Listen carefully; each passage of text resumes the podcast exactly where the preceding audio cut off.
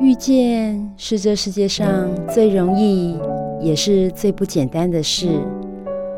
能在人海当中搭起缘分的桥梁，是多么的得来不易。就让转角遇见你，陪你邂逅幸福的瞬间。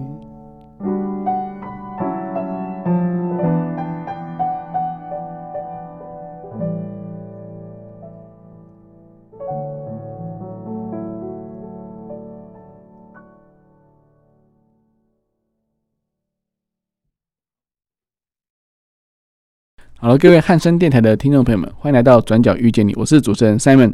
今天呢，很高兴再次跟陈秀熙老师还有许承阳医师一起来主持节目喽。我们人体元宇宙已经好几集了，我们每次呢都邀请到非常专业的医生呢，然后来跟大家来一起探讨一些，不管是麦克达奥塔，还有他的专业领域哦。那今天是哪位医师呢？是李超雄医师哦。那我们先请李超雄医师跟大家打声招呼。好，Simon，还有陈老师，还有许许医师，大家好。还有各位观众，大家午安哈。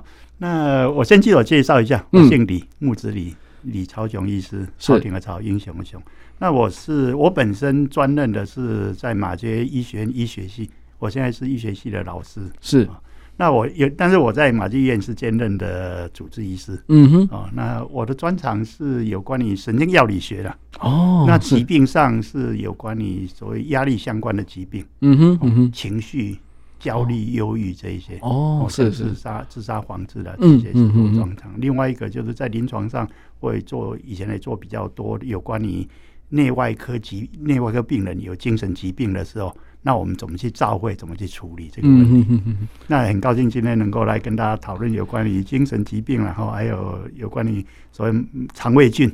在精神疾病上的应用、嗯、哦，是是是，哎，我觉得今天那那个李医师来到这边真的是来对了哈，因为我觉得最近哈，除了社会的一个一个进步之外啊，我觉得很多人因为压力太大啊，然后就有一些状况出来，然后呢，以往呢，哎，我们说疾病乱乱投医啦，那身心科以前都大家都偷偷摸摸去哦，现在是大拉拉的去哦，而且还要排队，也不，我就不担心什么遮遮掩掩的问题。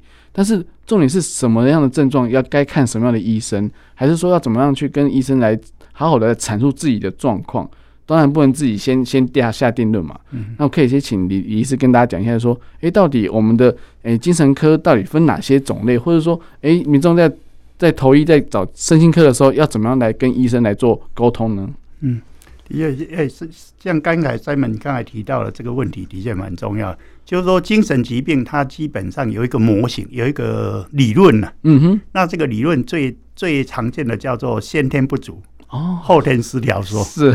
后天失调就是压力了。嗯。哦，那先天不足就是体质啦、生理因素啦，哦，就脑细胞的问题了。对。那在这个以成人以成人的疾病来讲，如果以身体体质最重的。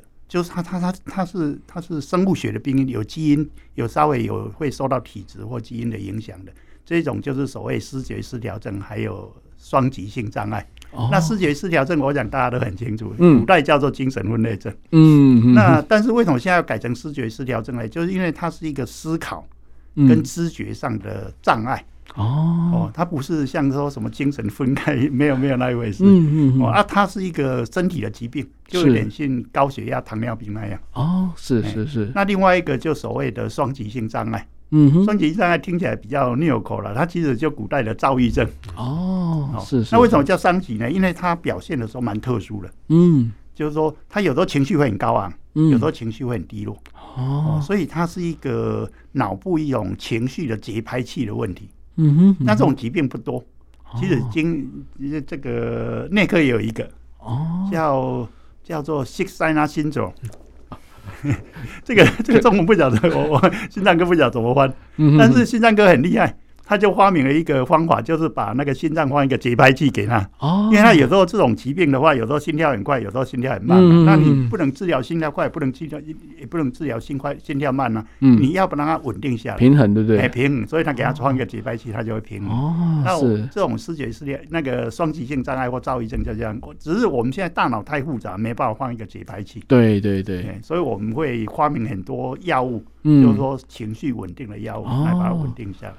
那这两个疾病是生物学病因很重，哦，比如脑细胞可能有一些异常，嗯哼，一些化学物质异常或神经传导异常。是。那另外一个就是所谓先天不足、后天失调，后天失调比较比较占的比例会会上升的，嗯，就所谓焦虑跟忧郁。哦，哎，所谓重度重度忧郁症啊，那这种重度忧郁症特殊了，就是它不会像躁郁症那样有情绪会高低起伏，它每次发作都是情绪低。哦，很明显，难过了，没有活力了，想自杀了，类似这种。是是。那这个稍微会有三分之一的因素会受到情环境因素的影响。嗯嗯嗯。那另外一个就焦虑，嗯，焦虑跟忧郁常常合并在一起。焦虑就是焦虑紧张，会，而且他会常常会有一些身体的症状。常常病人来跟我说，他有自律神经失调。哦，其实他就是焦虑症常见的症状，比如说心跳很快，会坐立不安。哦，哎，会冒冷汗，会肌肉很绷紧，类似这种。他会比较害怕明天有事情，就先烦恼在前面。嗯嗯嗯。哦，就像我举个例子，像焦虑紧张的人会很有趣哦。他如果没有得到 COVID-19 的时候。他非常害怕紧张，都不敢出门。他得了就没关系了，得了他他在隔离的时候，人就非常安定，努力去克服这个疾病。他就是他怕的都是未知的、未知的、想象中的。哎，未来的，哎，这个很有趣。嗯，那除了这这两大、这四四大疾病以外，另外一个就是药物滥用嘛。我想大家知道，嗯，就是 K 他命啊、摇头丸、安非他命啊。另外一个就是所谓的器质性的脑脑病。这种疾病就像，比如说像现在常常说 Long COVID，嗯，长新冠，对对对，哦，这个就是器质性的问题，嗯，哦，或古代在一九八零年代就 HIV，嗯嗯，HIV 感染的时候也有一些焦虑、忧郁的疾病，或是认知功能障碍，那那个都类似，或现在比较老人家的所谓那个所谓失老人失智症，嗯嗯，以前叫老人痴呆症啊，现在其实它是智力上的问题，嗯嗯嗯嗯，那当然除了这六大疾病以外。还有小孩子的小孩子最出名就自闭症嘛，嗯，哦，或是那个过动，过动，过动或注意力不足。这里为什么要特别这两个呢？因为这两个是生物学病因很重的疾病，嗯哼，也就是说它是跟失觉失调症或或躁郁症或双极性障碍一样，都是都是有神经细胞上的异常。哦，那比较容易误解当然是过动哦了，对 对对，会觉得它是它是可以用什么？整个那种统合感觉的什么很多其他的治疗，但其实它生物学病因很重，所以药物治疗是很重要。像这种生物学病因，你就就跟糖尿病一样嘛，你不能给他做心理治疗，糖尿病就改善了。没错，哎，心理治疗是可以，你可以心理治疗，让他糖尿病的药好好吃，才不会肾衰竭嘛。嗯嗯嗯嗯，那一样，那个过动也是一样，你一定要给他药物治疗，再再给他教育，是他就会恢复正常。大概是精神疾病，大概是分成这几类了。哇，真的是老师级的哦，真的讲的非常清楚哦。对，对，我我觉得说，其实今天李李教李李教授来，李老师来，真的让大家就是，哎，让大家可以针对这个精神病哦，能够通盘来了解。哎，我们先问一下陈老师哦，哎，就是说，其实这个部分其实跟我们民众都息息相关，对不对？是啊，是啊。其实呃，刚才我讲就是说，呃，李朝雄医师已经道出了，就是他讲的就是先天还有。后天失调，嗯、这个观念很重要啊！这个言下之意就表示说，不是每一个人先天都会得精神疾病的、哦。不要说，那当然我们看到精神疾病有很多的家族性的积集，我先补充一下，嗯、然后大家都会觉得说啊，你看看他们家里面好像所有人都会呃得精神疾病。那在过去大家都这样想啊，所以他已经道出了没有错，是有一类的这样的一个，刚才他讲的所有的，包括刚才你看到的先天失调的，从最简单的这个。失调哦，还有看到说躁郁哦，以及这个这个你看到就是说比较严重的焦虑啊、忧郁啊这些哦，那其中有一类确实是呃有家族性的遗传，嗯嗯，可是今天的后天失调哦，压力占了我们最重要的一部分，它也倒出来。那我也跟大家谈新冠肺炎这一次。嗯，本身就是一个压力，没错，没错。所以为什么今天我们在 COVID-19 这个地方，我们会一直很重视这个有关于精神科，还有跟神经内科所这个互相冲击之下，从小孩到大人，他刚才讲的，其实就是我们的长新冠的所有可能得到的疾病，只是他的症状都比较轻微。哦，所以其中我举一个例子啦，哈。哦，比如说这个呃，他刚才讲到的这个呃，认知功能障碍的问题，嗯，那你想想看，我们经常讲的脑雾嘛，嗯，哦，大家都想这样知道脑雾嘛，嗯，那脑雾呢，我最近跟许成阳医师我们那研究一下，其实脑雾哦，就像刚才这个呃曹雄医师讲的，我们以前都把它叫做失智。哦，现在美国也不叫失智，美国把它叫做英文叫做 cognitive 的 disorder，好，neurocognitive 就是神经认知功能障碍，叫 NCD 哦。那 major 就是很严重，severe major 叫 major NCD，那就是失智。那你把失智弄到最最最最最轻的，而且可以恢复的那一种，就是脑雾。嗯。哦，就是调到最轻的状态。对对对，所以所以它有几个很重要。我跟我跟大家讲，每个人都会出现哦。所以我在网络上面，上次我在直播我讲的三个问题，那包括我们小朋友也可以来自己打分数一下。小朋友影响很大。第一个，你如果常常有些时候会觉得，哎，突然有一阵阴线，那这个持在在在持续这个两个月哦，那这个第一个就是一分跟五分自己打。一分还是五分？嗯，哦，严重就是五分，轻微就是一分。第一个，第二个，注意力不集中。哦，哦，新冠肺炎之后存活下来的长新冠，你常常看到他做很多事情注意都不不集中。第三个，他思考变慢。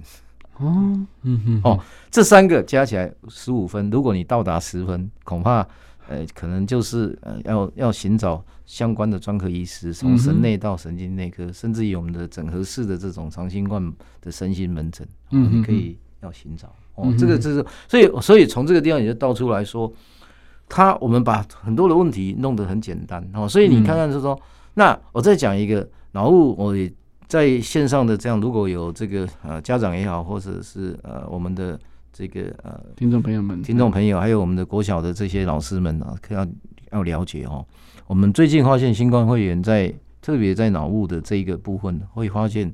它会让你的除了注意力不集中，刚才思考变慢，还会让你的数学运算能力变差。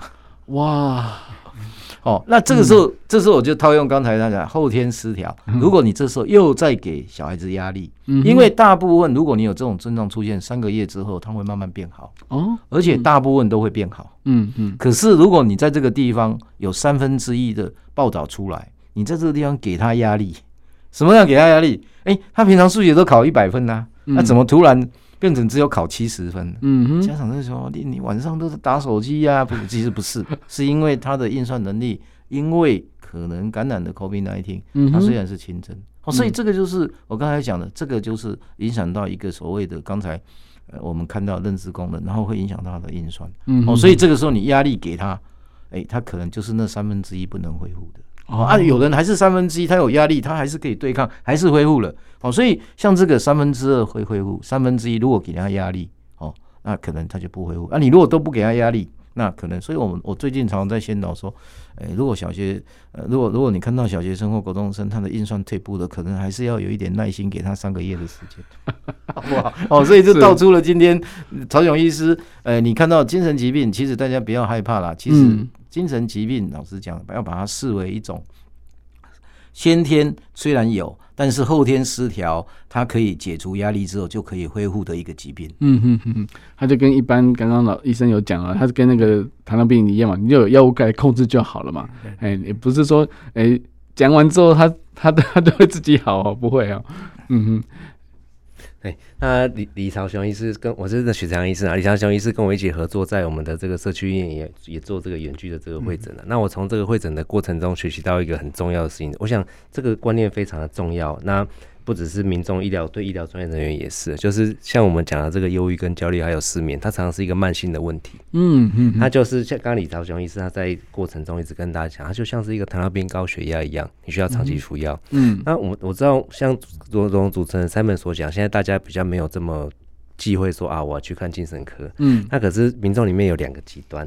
一个是很喜欢用药，一直用药；那另外一个是很不喜欢用药。那我想这两个都是都是不对啦。就是我们依需要依照疾病、依照专业的判断来给他用药。那比如说我们像我们我跟李朝雄医师在社区里面最常遇到的就是失眠。其实那焦虑跟忧郁常常许多就会伴随有这个失眠的这样子的症状。嗯，那透过好的这个药物的控制跟药物的选择，事实上并不会造成民众担心说吃药伤身体。好，我讲内科的例子，比如说民众就常常会不喜欢吃抗生素。嗯，他觉得吃抗生素身体会很虚，嗯，他其实并不是这样子，你就透过适当的这个疗程，对，并不会对身体造成更专业的选择，并不会。那对于这个抗精神病的药，或者是那个焦虑、焦虑跟这个忧郁的药物，或者是呃呃安眠的这样子的药物，像民众就会觉得说，我第一个我吃了会失智。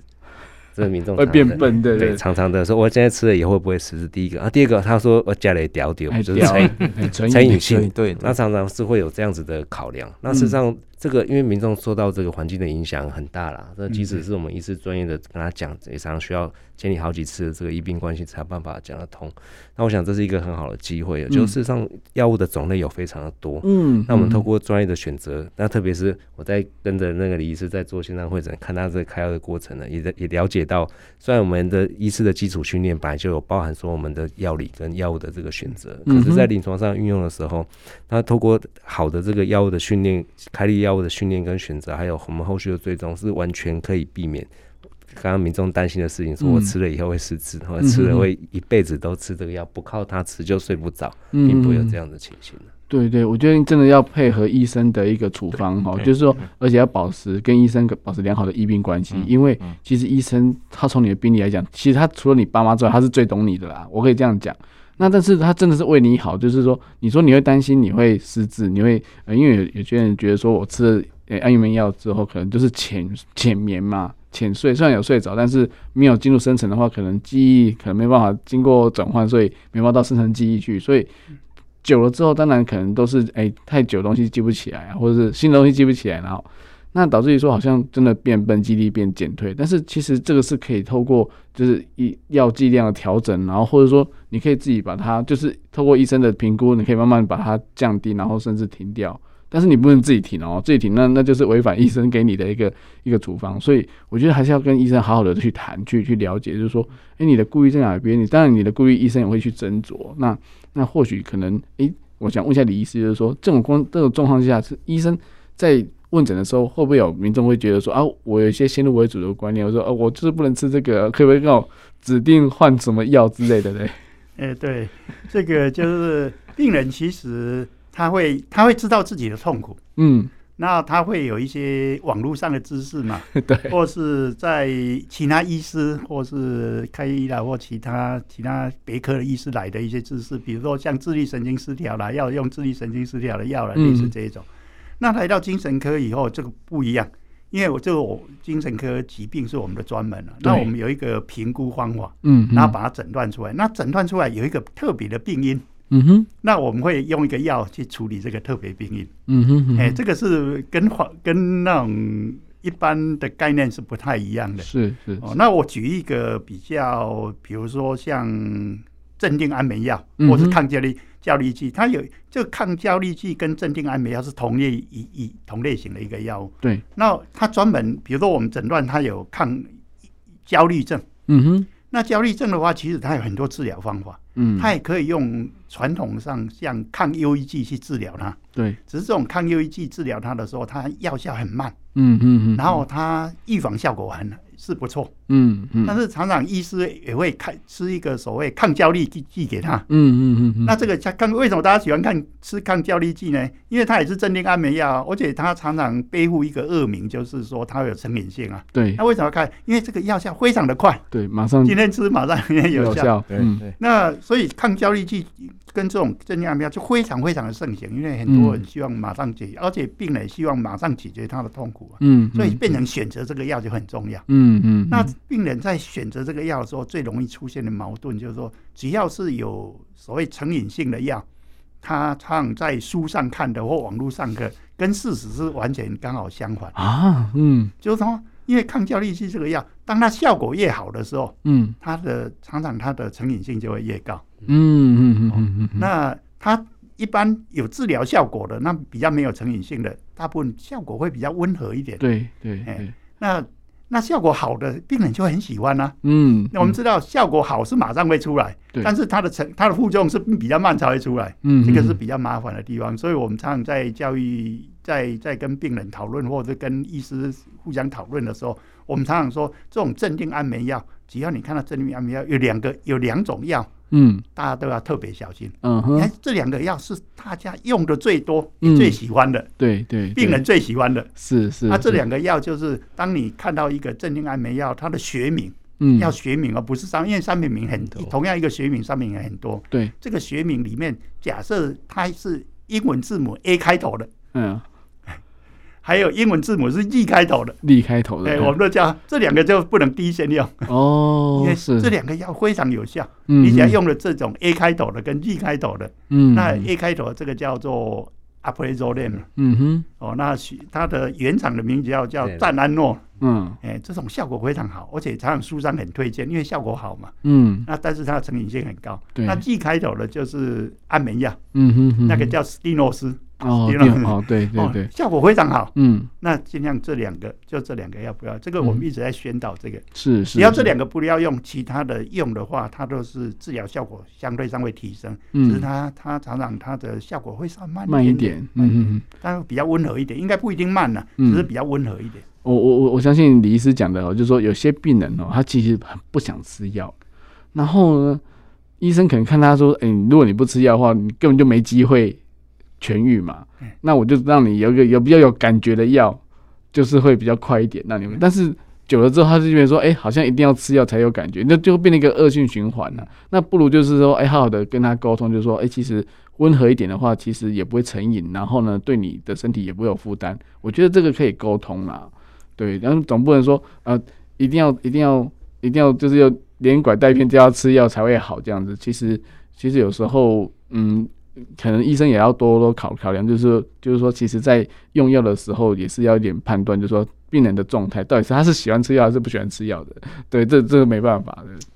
对我我是觉得，呃，从曹雄医师的这个道出来，就是说，呃，台湾的民众也好，或者全世界民众在这个精神科用药上面，其实呃，有些时候真的要相信啊、呃，精神专科医师他们所出来的先导。嗯，他刚才讲的很有很有趣啊，为什么要起 A 跟 D？就英文字母的前跟后，他就告诉你了。好，倒出来今天这个这很好记的。嗯，A 跟 D 就第一支跟最后一支，一跟二十六都不能用就对了。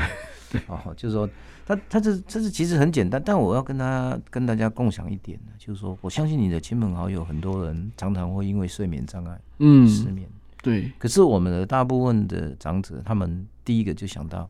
他一定不吃，因为他怕成瘾。对，哦，那那所以有些人是怕成瘾，有些人是希望赶快好。嗯，那成瘾他不怕，嗯，所以每一个人其实都有个人化。对对。可是这个中间过程要怎么取舍？我其其实从曹雄医师过去哦，我们也都跟他学习啊，跟我在学生时代就要个人化。嗯，嗯，所以你要随时，有些时候为什么要回去看呃精神专科医师，或者是说甚至于他精神精神专科医师所委托的加医科医师也好，其他的相关的在设计的医师，即使他是可以连接的。嗯，所以像刚才许正阳医师跟呃我们的这个呃曹雄医师有视讯，这只是一种模式。嗯，那这样子他就会把这个东西带给你的家庭科医师。那有些时候是要回去让医师给你调药。哦，对对对，这很重要，这个很重要。然后你要告诉他。你用的状况，那刚才不是讲嘛？后天失调，我还是觉得压力很重要。嗯嗯，因为今天后端我们要讲到的 microbiota，其实就是就是压力，因为压力也会改变你的肠道菌。那压力相形之下，你的压力是一个动态的。哦，今天 Simon Simon 可能压力很大，因为他他可能今今天要录六个节目，那跟明天可能都没事。是，好，那所以他在睡眠状态，他怎么去调这个压力？嗯，哦，那可能也是一个礼拜或一天这样子。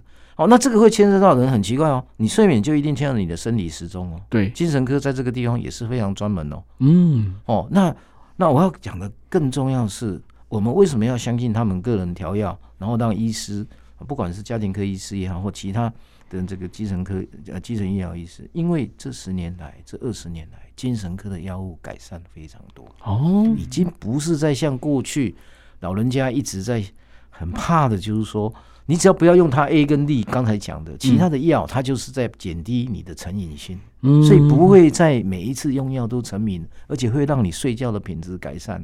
为什么你不用？哦，所以这个就是我们要大力宣导。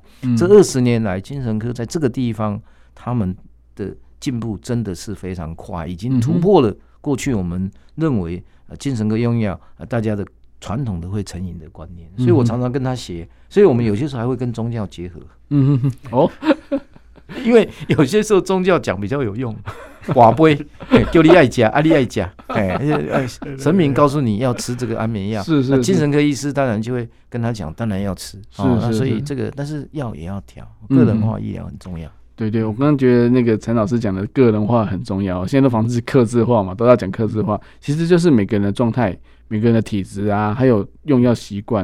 因为有些人可能就是会有惰性嘛，会会会浪这个洗干那都不加啊，然后下次说，哎，我赶快补，我吃两个也不行哦。那这些观念都要有。但是重点就是说，其实每个人的习惯，诶，医生也会去了解他，然后当然会会调整药剂量，而且我相信最近的药剂药也都越来越。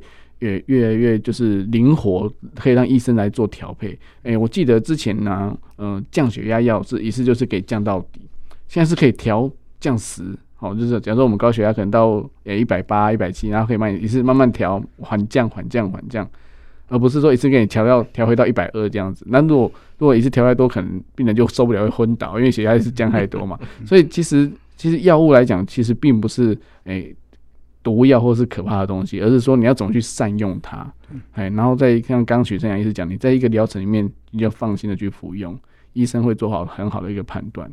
所以我想再问一下许生阳医师说，哎、欸，其实，在临床的这个部分来讲，很多民众来，他到底懂不懂他自己到底是遇到的是，哎、欸，是忧郁呢，还是焦虑呢？是是要从 他的表现来看，还是说，哎、欸，这个请问专业这样子？其实这个，嗯，我们。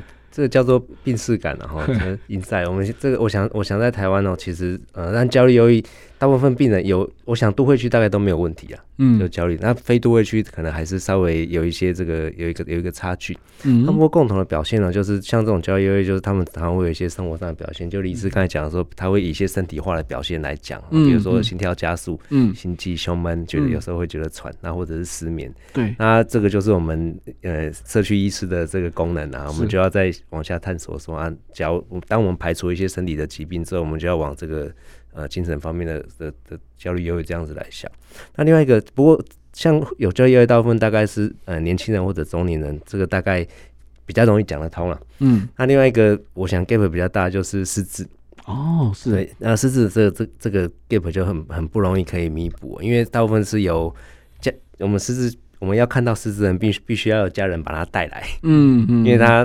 他或者是病人他自己真的很有这个病史感，他会有这样子的担心。可是他们病人有这样担心，大家都非常轻微啊。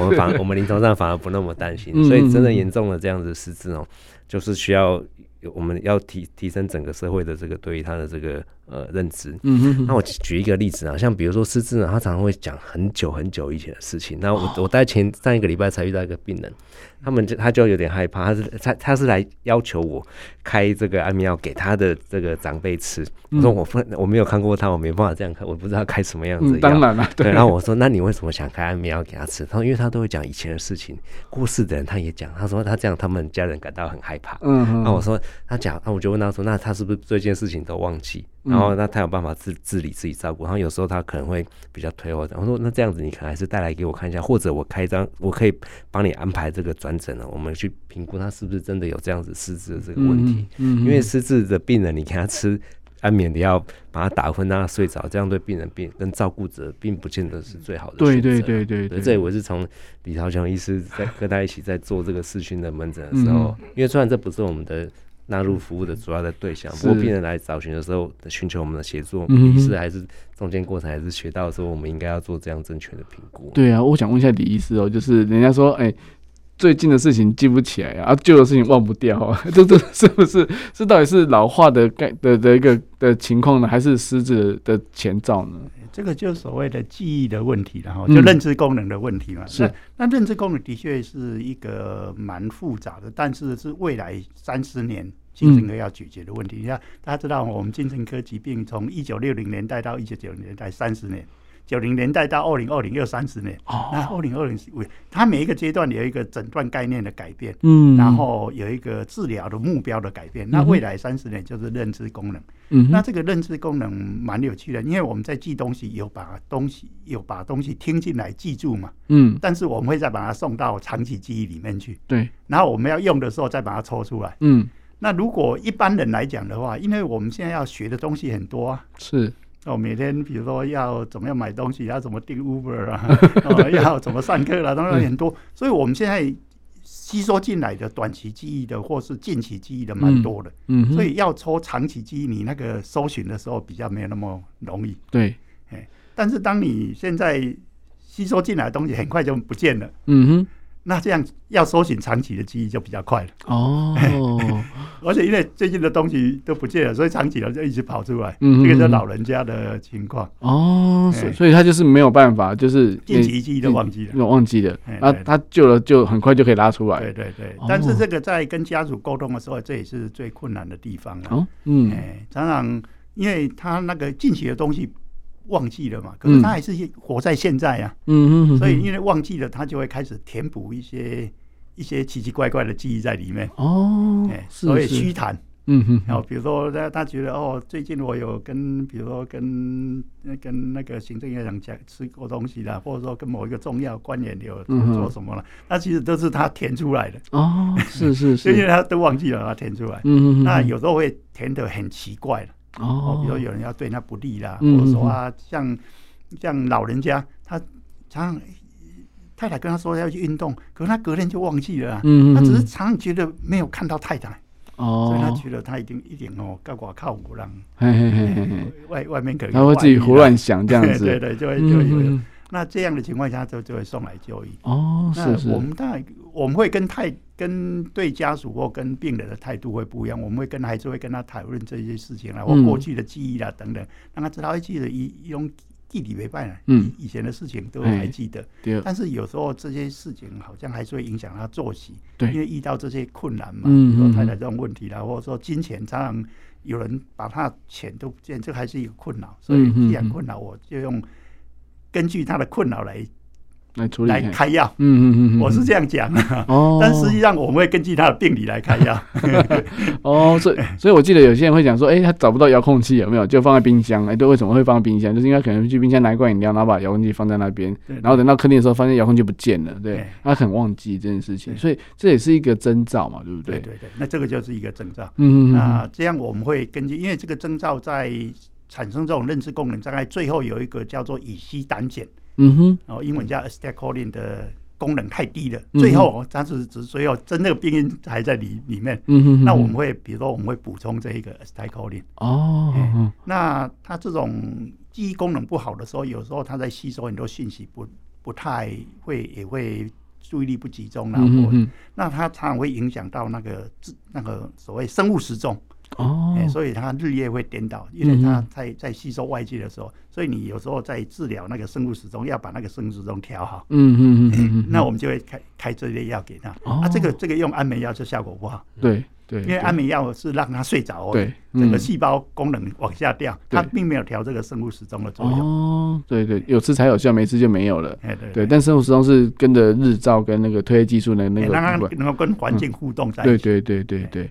哇，那真的是很高的学问呢，所以我觉得还是要找医生啊，让专业的来，因为不要自己找到资料，然后就自己去去去去判断这样子，对不对？对，因为认知功能障碍，其实前面我都讲过，为什么我们会一直讲脑雾？虽然大家已经形成好像是一个呃专，就是随便生活上面名词，只要忘记东西就说脑雾，或者是注意力不足，但是它这个就是整个认知功能在大脑哈，刚才曹雄医师讲的近期记忆跟。长期记忆确实是一个。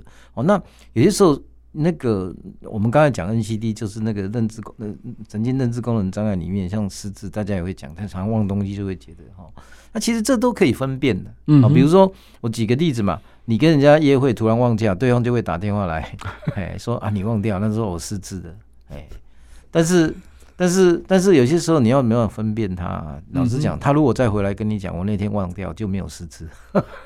因为表示他的大脑的功能可以做决策的功能。其实老实讲，我刚才我用刚才比较简单的演讲，近期记忆哈，如果近期记忆没办法没办法做出来的感觉，就是你很多事情，因为我们近期是要解决决短期决策，嗯哼，啊，比如说我现在要做什么，马上就要决策了，嗯哼，我要去买东西，还是要坐公车，你要决策，他失掉这个能力。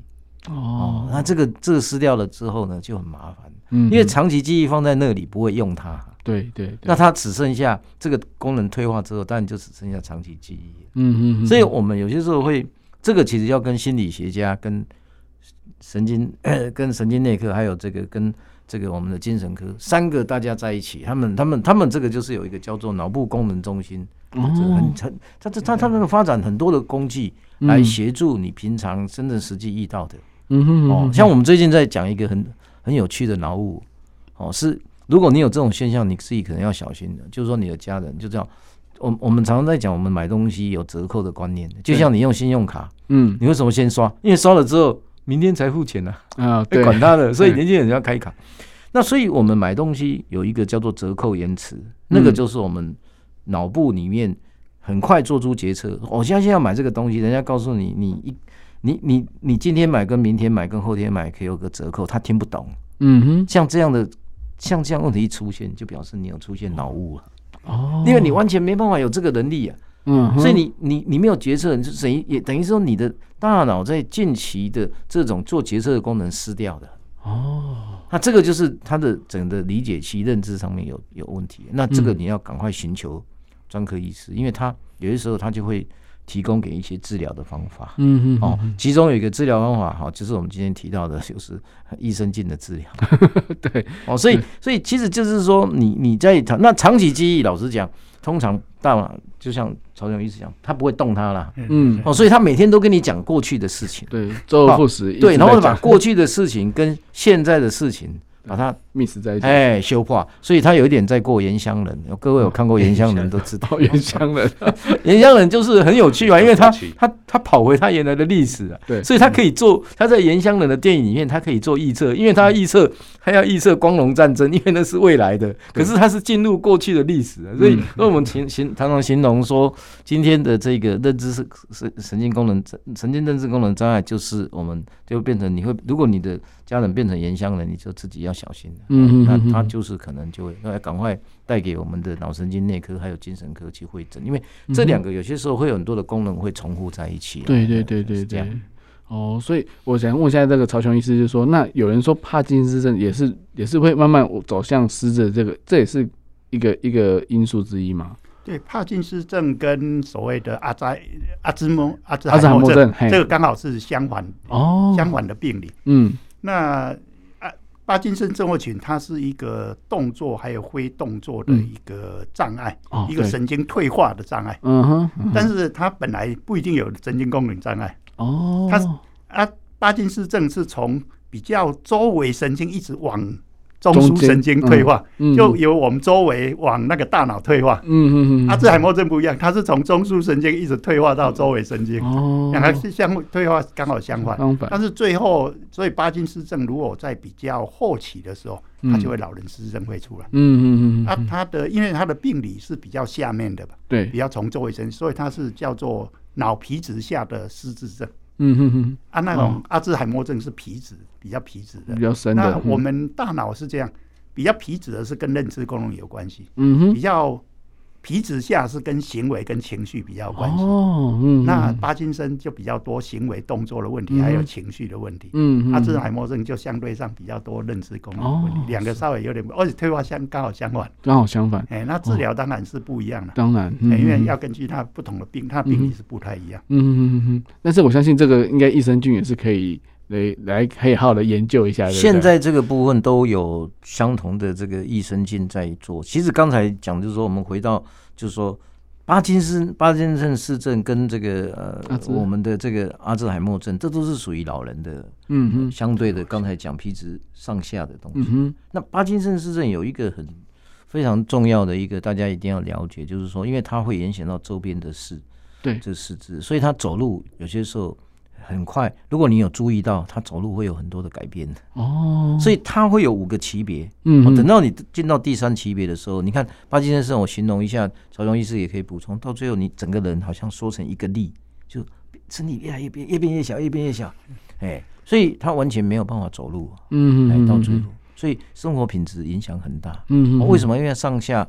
上下的这个上下四肢活动都有困难，嗯嗯嗯，所以他跟这个刚才讲孩子们在认知，认知最主要是大脑，对，哦，那他影响到周边的时候就没办法，所以他需要有人去扶他，所以他 caregiver 哦，他的照顾者会很辛苦，对对对，哦，所以我们为什么在后来，我们在这个节目以后，将来我们在元宇宙里面也会谈，所以这个时候都需要带那个监视器，嗯哦，他这样，他万一发生什么问题跌倒的时候，马上就有人可以来给你做解决，所以。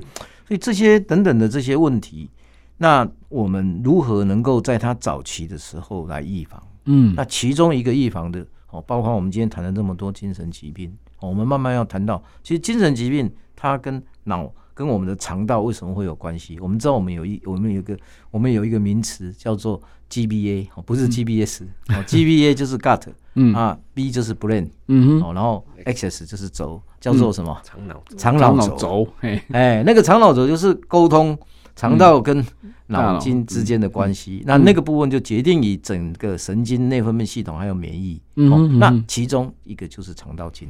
哦。哦，所以这个肠脑轴就是今天你看到的，今天 microbiota 是其中一个比较属于曹雄刚才我补充，曹雄讲就是说它是属于比较慢性的，嗯，可以用，因为因为老实讲，益生菌本身就好像你在吃东吃饮食一样，那医学跟饮食是一线之隔，没错，用药跟饮食是一线之隔，嗯，所以你可以用益生菌改变它的肠道，嗯，然后让它肠道经过肠轴的这些线，然后改变它的它的整个。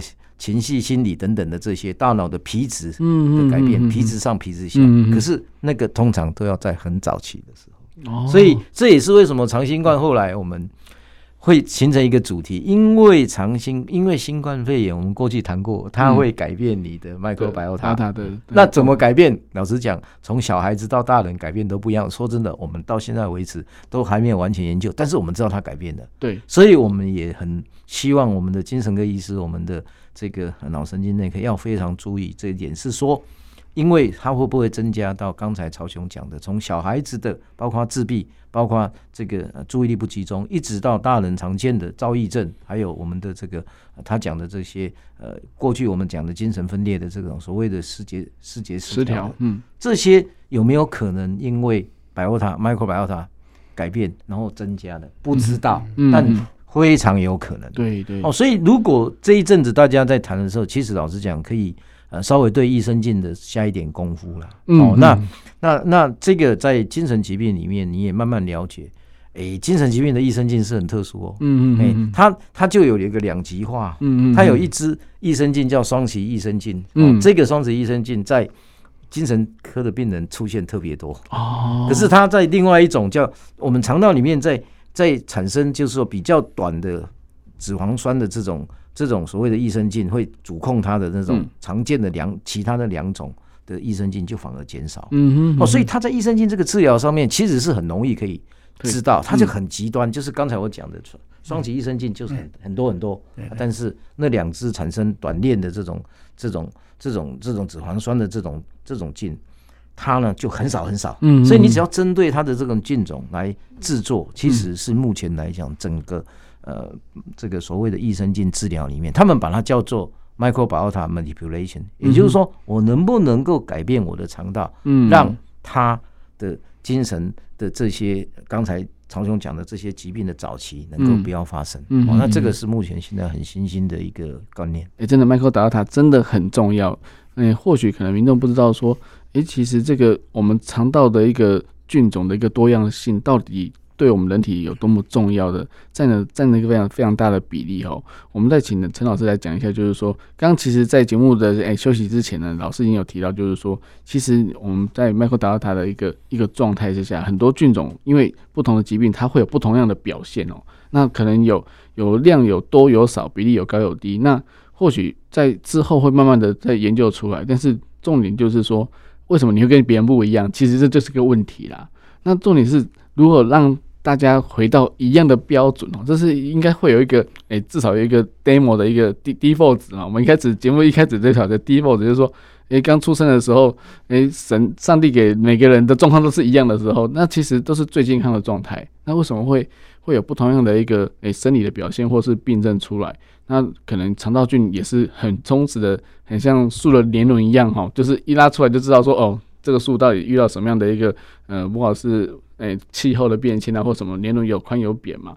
那这个麦麦克达塔它的这个量出来之后，其实每个人的所谓的那个数值的高低，相对的一定也都是不一样。所以这个资料库到底有没有办法去做一个诶？欸建立或者说这个存存放或者做比对呢？其实现在资料库哈，在 microbiota 其实都已经形成。然后上次我们在节目中有提提到，就是说其实 microbiota 乳酸乳乳酸杆菌是一类嘛，另外一个就是双歧杆菌，这两个其实是两大类。嗯，那那所以之外，它还有存在不同种的革兰氏阴茎阳性这些，但但是这个我们不要去记忆它，但我们要记住一个重要观念，就是说我们正常一个人他的他的这个 microbiota，它的一定是多多样化的。Simon 提到的多样化、多元化这些，也就是说它有存在这个啊，这个每一只都会对到你身体上面的不不同的功能。嗯嗯哦，所以基本上大家都是在平衡。对，可是你一旦把平衡打破了，哦，让有一只进独大。嗯，哦，那生物多样性一失掉了，你就会生病。嗯嗯，哦，那也不能那一支进太少。嗯，所以要平衡。嗯，那我刚才讲精神疾病，经过一百七十一个研究，在 microbiota，其实大部分研究出来，应该虽然还有还还是有一些其他细菌或者呃其他的这样的一个菌种不一样，但是 microbiota 这方面很确定，就是说这个它的这个双歧菌。哦，就是很多，嗯，太多了，所以它双歧菌太多，所以要想办法用其他的益生菌让它可以抗抵抗它，让它下来。哦，因为太多了嘛，因为因为你你你看到精神疾病，刚才曹总讲的那一些，哦，从小孩子的，特别是因为最近对 microbiota 用比较多的小孩都在研究自闭症。嗯哼，好，因为自闭症实在说真的，药物上面我们也知道有限的。嗯，不是说今天药物说完全都没有用，可是自闭，但所以自闭症要改变它，所以很多人投入这个，哦，它也它等于是一种养生之道。所以最近 microbiota 对着益生菌在在 Autodium 就是有研究出来，就我刚才跟大家谈的第一个报告，就是说双歧菌太多，嗯，本来不应该那么多双歧杆菌，那所以把它稍微平衡一下。啊，另外有两支菌，一支菌它叫做罗氏进 Lawson 哦，另外一个是另外一个就是一般我们讲的细菌，这两只太少，嗯，这样也不行。所以你要把它再加强回来，嗯嗯嗯，哦，所以一个开头是 F 开头的，就像我们的粪便那一个字，哦，那另外一个就是那就是我们一般讲的细菌，哦，Faecal Bacterium 跟 Lossus，哦，这两支菌太少，所以你要把它再回来，嗯哼，哦，那这个你只要打网络打精神疾病的 microbiota，它就会告诉你这两支镜的名称，就会告诉你，那你你听众朋友就跟着那个镜去买对对看，哦，大概你可以试，因为益生菌本身来讲，哈。它吃的东西并不会像药物这样一下子就产生很多的副作用，那你可以做调节。嗯，可是你吃一吃哈，会觉得好像很喜欢上厕所。哎，这时候你就知道这一支益生菌不适合你啊。嗯，所以你要自己有些时候要自己就是呃跟我们的其实营养师知道，我们的医师也都知道。那医师通常他在这个地方，他们还没有完全变成他们药物治疗，他只是鼓励民众对于医生嘛。所以你自己也要配合医生的吃的药，然后自己去调节。我看看这个益生菌是不是适合你。那我刚才讲的这三支进，一支太多，一支两支太少，嗯，哦，那你就要把它平衡回来。对，那你那个肠道，刚才我讲的 GBA，哦，结尾平衡，都正常。啊，所以我我刚才为什么讲这个？所以最近我们有这些小朋友，或者是呃这些呃正在这个很很常常在考试的，这个压力很大是的时候，我们。其实用益生菌测测看不错，嗯，因为这样子也有个好处啦。刚才我我再把曹勇那个会的复习一下，他刚才跟大家讲这些精神疾病它的外在因素，第一个第有第一个最有名就是压力，对，好，你不要忘掉压力最最重要。再来就是你的生理时钟有没有改变哦，然后你的饮食生活习惯有，你的饮食有没有改变？嗯嗯，这些都是他们。外在因素里面，精神科医师他会，他还是都会问你，除了他们的功能性测验、精神评估测验之外，他会问你这些问题。所以你 microbiota 等于是补强去调节，今天减少压力，调整生理时钟，哦，帮助就是做调节，哦，然后让你的这个饮食生活习惯是不是可以呃变好这样子，哦，那这些功能确实会影响到刚才曹兄讲 ACH，哦，就是乙烯胆碱这些，它会不会受一些影响？对。啊，所以它就是慢慢慢慢这样，所谓的 modulation 调节。那所以我刚才用一个名词，他们把它叫做英文叫做 microbiota 的 manipulation therapy。哦，是 for 这个刚才曹雄讲的，从年轻到年老的这些精神疾病，但要多久吃才会好？这个现在还在研究中。但是呃，确实他们也有看到啊，对于自闭症哦，对于这个呃躁郁症，确实有一些帮忙了。嗯。对，我觉得这种是越越早开始越好了。对，越早有这个观念越好，或者说越早能够诶及早发现就可以及早治疗嘛。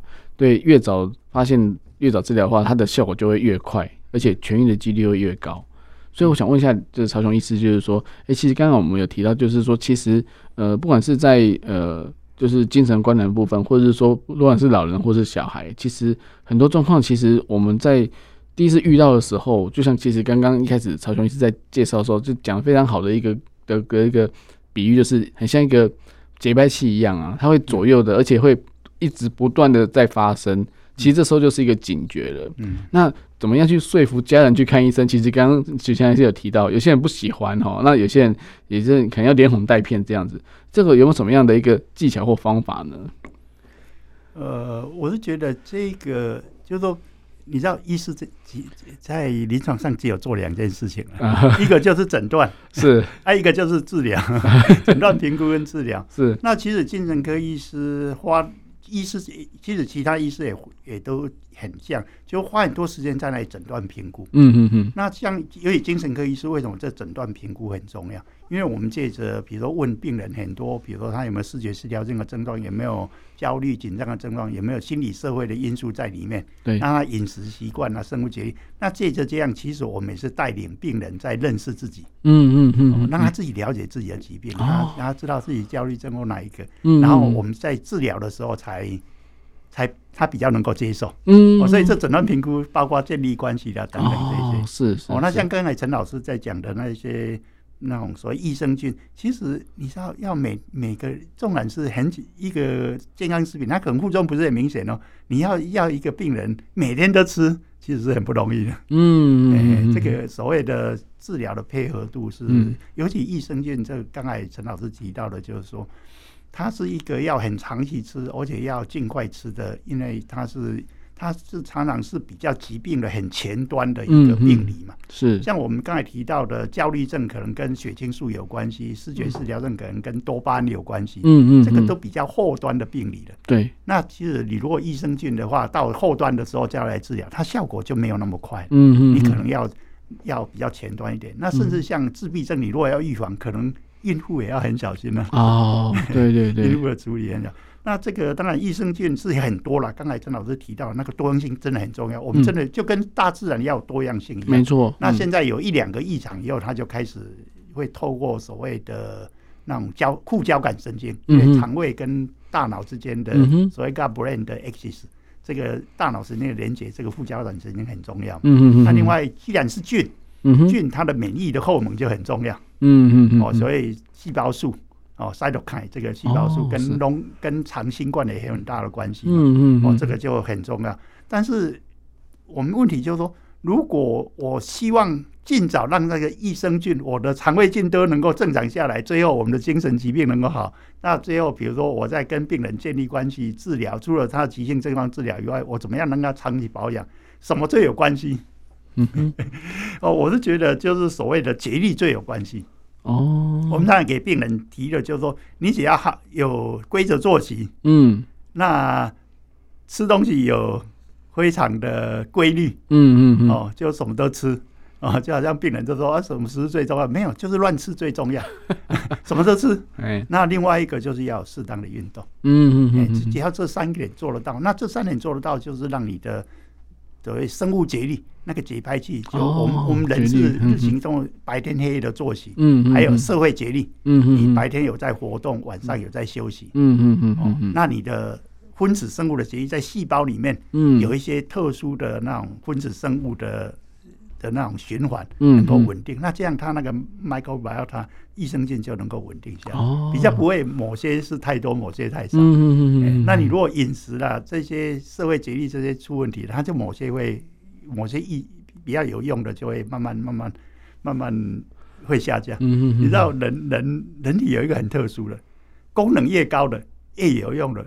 它的脆弱性越高哦，是是是，嗯嗯嗯，这跟大脑一样，大脑最最有用的大脑就是前额叶嘛，对。但是每次如果长期生病以后，前额叶都会先退化。嗯嗯嗯，哎，这个是很特别的地方。哦，那那个曹雄医师让我想到，就是那个麦克达亚塔，就是你我们在养了一个宠物箱好了。你你要怎么样把你的宠物养得好？哦，你的作息要好，你要给它足够的养分啊，足够的呃水啦、阳光啊，然后哎、欸，就是就是哎、欸，不管是饲料或是让它有好的休息，你的作息好了，好像刚刚曹雄医师讲的，作息好了，你的这个这个箱啊，这是饲养箱就很健康。那我们当然健康的很很健康很自然，就是让它有一个循环嘛，让它有一个诶、欸、不会说很让它很突出或怎么，让它很平衡的状态下，这样才可以也也符合永续发展的概念，就是说诶、欸，让它可以让让我们的身体就可以继续的永续的可以走下去哈。所以我想问一下陈秀熙老师，就是说，其实刚刚老师有提到，就是三个月的等待时间如果太长了，有些社会变迁哦，有时候真的工作压力太大的时候，不容许脑雾太多，我怕被老板骂的时候，哎，用什么比较好的方式可以让自己可以哎挽救一下自己一个脑雾的 状况呢？其实我是我我我还是认为就是说，嗯，新冠肺炎哈，因为走到这里哈，我觉得有两个东西，我们也是慢慢更了解了。第一个就是说，啊，对于呃我们感染之后存活者，他的这个未来的这个呃长新冠，在呃我们未来这一年是一个很重要的决定因素。嗯嗯。然后我我所以，我为什么今天我在讲，其实为什么我刚才讲的，再回到我们刚才讲那个。呃，曹荣医师，今天我们请他来，他讲的就是说在，在在大脑那长脑这个轴哦，长脑要顾好了。对，好，这个其实肠脑顾好，就是刚才曹医生讲的，就是节力。嗯，那肠脑没有顾好，就是他 microbiome 出问题，他微生物失调。嗯嗯嗯。所以这个微生物失调就很麻烦的。所以你要怎么样把它调整回来？嗯、我还是认为第一个压力最最要减，第一个要先减轻你的压力。嗯嗯嗯。你如果压力越大，你刚才肠我们今天讲的这些脑雾、长新冠这些，好就不容易恢复回来。嗯嗯嗯。那它就会打到最后，又会集中到。刚才曹总讲的，就往往你的脑这边，所以你认知功能障碍就就会产生问题。对，对，对，然后当然最后越来越演变，就会到这个精神疾病那一端去。嗯、所以最近我们也研究出来，认知功能障碍很可能都是在长新，他们研究长新冠病人认知功能障碍变成是精神忧郁跟焦虑的前身。哦，这个他们都做出来了。嗯，哦，那所以这个部分，你就说你问我，我就会觉得压力一定要减低。对对，然后自己要放松自己，人生一定要把自己调为乐观，这样子，这个其实是蛮重要。这就是他们讲的呃心理疗愈，心理疗愈调整好，你的 microbiota 也会好。对，我讲一个开玩笑，今天他讲躁郁症呢，人会躁郁。嗯，哎，哦，你那肠不会躁郁吗？肠 肠的遭遇就叫 IBS 啊，对啊，比例是不知道心种啊。嗯，所以肠遭遇就是你的 microbiota。跟得到了精神疾病呐，嗯，你的肠道的卫生菌得到了你的精神疾病，造诣，肠道造诣叫大肠造诣症，对，所以人造诣的叫人人是 mania 变成是这样，哦，所以肠道，所以为什么肠跟肠跟脑是接在一起的？你让你自己的肠道的一些生长在你的肠道里面，生活的不好，失调多元，本来住在你这边住的好好的，对，然后呢帮助你做这个，帮助你做那个，结果你把它弄得变成是。变成是一党独大这样子，那所以所以他当然就是没办法生存，那造诣嘛，所以就是造诣嘛，所以这些就是你要我我觉得就是说我们我们要去了解，那那那所以我们才会，其实有些时候你会你去试这个益生菌，大概不太可能说像朝鲜，我也同意你要每天都吃都很困难，可是有些时候你去。你去试了这个益生菌，就会把你的节奏跟节律调整好。对对，哎，这都是相对的。那你找到你的益生菌，那你也觉得哎吃起来不错，因为你从一个地方你可以观察出来。嗯嗯。假设你出你吃完之后，你的排便习惯跟你排便有改变，而且变得是你喜欢的。嗯。那我跟你讲，就你就找对了益生菌。对。这个是呃，今天你看到诀窍，那就表示你的肠跟脑的轴。哦，这个轴有慢慢在恢复，嗯，那你脑雾就比较不可能。哦，是是，哎，所以这个其实都是很简单的道理。那这个就是呼应刚才曹总讲的，只要你的身体的功能，其中一个就是排排便的功能，只要你觉得很舒服、很顺畅，每一个人都不一样，嗯，这个是个人化。但是如果很功能，就代表你的你已经在那一条节力上面的轨道，嗯嗯，如果没有，那表示你 something is wrong，哎，那这个时候对，所以你的卫生、你的微生物失调，那微生物失调。的东西就会产生刚才嗯，就是长脑这一道，然后就到脑部，所以才会我们今天刚才讲的，为什么今天这个节目很重要，尤其是今天面临这么多的长新冠脑雾。嗯嗯啊，另外一个就是打疫苗。对，嗯嗯，如果你有曾经出现过 这些症状，那你打疫苗的时候，你要跟你的医师讲。哦，嗯哼，哦，大概是这样了。嗯嗯嗯。好，我最后再 echo 一下，就是那个曹雄医师跟陈老师的哈，就是其实减低压力怎么做呢？出去运动嘛，正常作息嘛。你不是为了今天上班，你还是要为了你的生生命着想啊，对不对？你不要为了工作而把自己的生命给耗掉了哈。我觉得工作是一时的，但是你生命，你的生命是永远的哦。你你要为了你的生命，你的往后的退休生活还有很很长的时间要走，你不要把时间就局限在。这个时间当下过不去，我觉得真的真的很不好。所以我觉得说，其实在，在呃，不管我们好几集都这样讲，你的生活作息一定要正常，你要常常运动啊，要保持正向的乐观。其实这个都是帮让我们把麦克宝塔弄得非常的平衡，非常好。好，那谢谢三位医师来到节目当中哦，那我们今天的节目就到这边，谢谢，谢谢，我们下次再见喽，谢谢李医师，谢谢，谢谢，拜拜，拜拜。